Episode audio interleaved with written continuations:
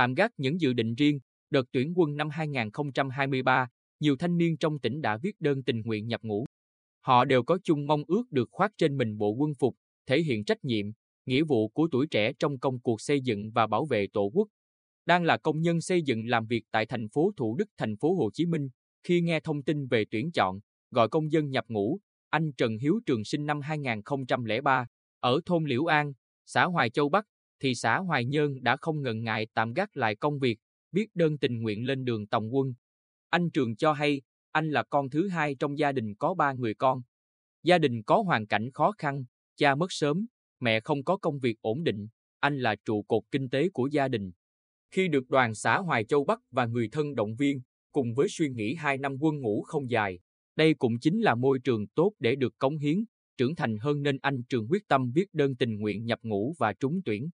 Anh Trường bộc bạch, sinh ra trong gia đình có truyền thống cách mạng, bà nội từng tham gia kháng chiến chống Mỹ, nên từ những kiến thức về lịch sử và qua lời kể của bà, tôi rất đổi tự hào về hình ảnh anh bộ đội cụ Hồ không quản ngại gian khổ, hy sinh, chiến đấu vì độc lập dân tộc.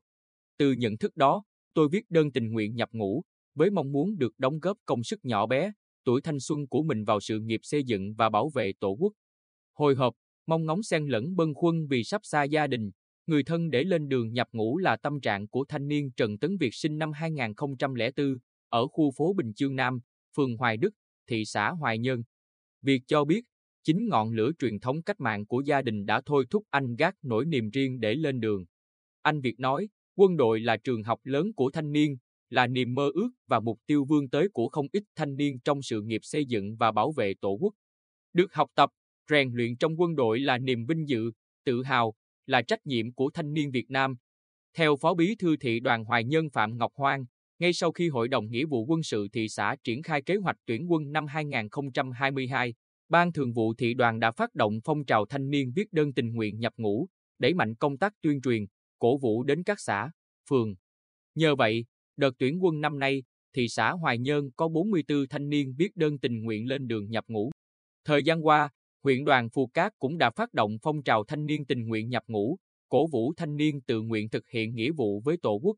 Đoàn thanh niên các xã, thị trấn chủ động nắm chắc nguồn thanh niên trong độ tuổi, phân loại và có biện pháp tuyên truyền phù hợp, phối hợp chặt chẽ với các hội, đoàn thể tổ chức tốt các hoạt động giáo dục, giao lưu, thăm hỏi tặng quà thanh niên nhập ngũ, khen thưởng, biểu dương kịp thời những thanh niên viết đơn tình nguyện. Năm 2023, toàn huyện có 319 thanh niên trúng tuyển nghĩa vụ quân sự, trong đó 28 thanh niên tự nguyện viết đơn nhập ngũ. Tại huyện Vân Canh, có 20 trong số 64 thanh niên nhập ngũ đợt này đã viết đơn tình nguyện. Huyện Tây Sơn cũng có 27 thanh niên tình nguyện lên đường thực hiện nghĩa vụ quân sự. Theo tỉnh đoàn, để công tác tuyên truyền, vận động thanh niên lên đường nhập ngũ đạt hiệu quả, từ đầu tháng 9 năm 2022, Ban Thường vụ tỉnh đoàn đã chỉ đạo 100% các cơ sở đoàn phối hợp chặt chẽ với các ngành chức năng tuyên truyền cho đoàn viên thanh niên về luật nghĩa vụ quân sự, trách nhiệm của tuổi trẻ trong việc xung kích thực hiện nghĩa vụ quân sự, rà soát, nắm bắt tâm tư, nguyện vọng của đoàn viên thanh niên trong độ tuổi thực hiện luật nghĩa vụ quân sự. Đồng thời, đẩy mạnh tuyên truyền nêu gương, đặc biệt là những tấm gương thanh niên viết đơn tình nguyện nhập ngũ, tổ chức các buổi giao lưu, nói chuyện truyền thống giữa đoàn viên thanh niên với các nhân chứng lịch sử, cựu chiến binh, lãnh đạo địa phương để cổ vũ, động viên thanh niên hăng hái lên đường nhập ngũ.